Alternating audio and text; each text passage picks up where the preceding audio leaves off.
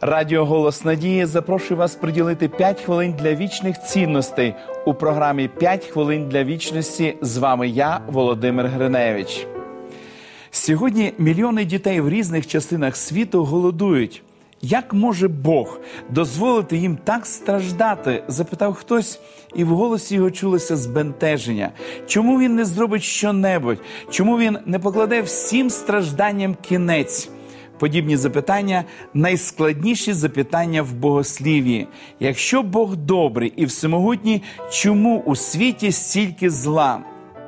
Сьогодні провідні лектори докладно пояснюють питання космічної великої боротьби між Богом і дияволом, єдино в контексті якої можна дати відповідь на проблему страждання у світі.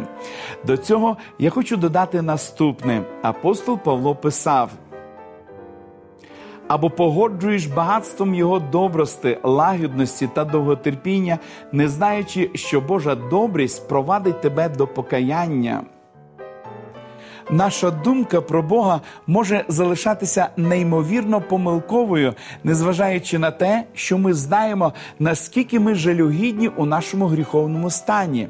Бог знає, що коли ми зрозуміємо Його добрість і весь жах гріха, ми почнемо думати про нього по-іншому. Нам необхідно зосередитися на явленій Богом доброті. Проблема гріха не може бути вирішена фізично, поки вона не вирішена на рівні розуму. Серце Бога ледь не розривається при вигляді скорбот людства, і він чекає, коли його благодать, милість і любов стануть зрозумілими для кожної розумної істоти, і кожна з них буде не емоційно збуджена, а з глибоким розумінням задоволена тим, яким він є.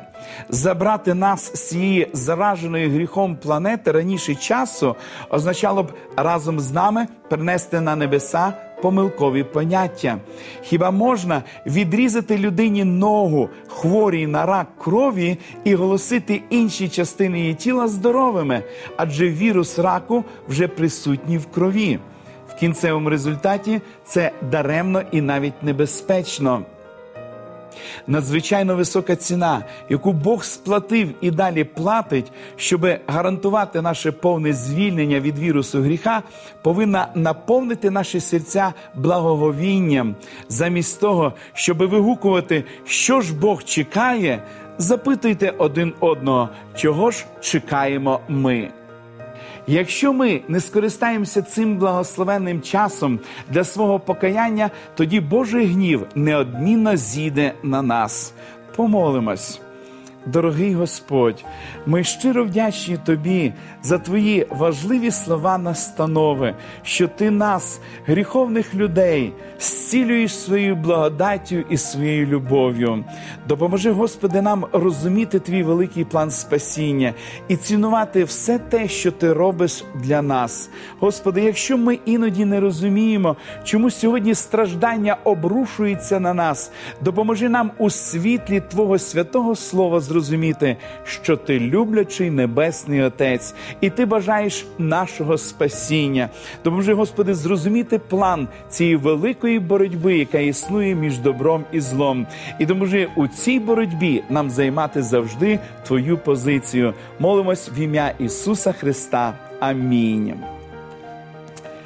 Будь ласка, пам'ятайте, нам необхідно зосередитися на явленій Богом доброті, адже Він хоче повністю звільнити нас від вірусу гріха і подарувати нам вічне життя. З цього приводу ми пропонуємо вам цікаву серію уроків з вивчення святого Писання під назвою Discover. Ці уроки крок за кроком допоможуть вам у вивченні важливих питань, які стосуються вашого спасіння.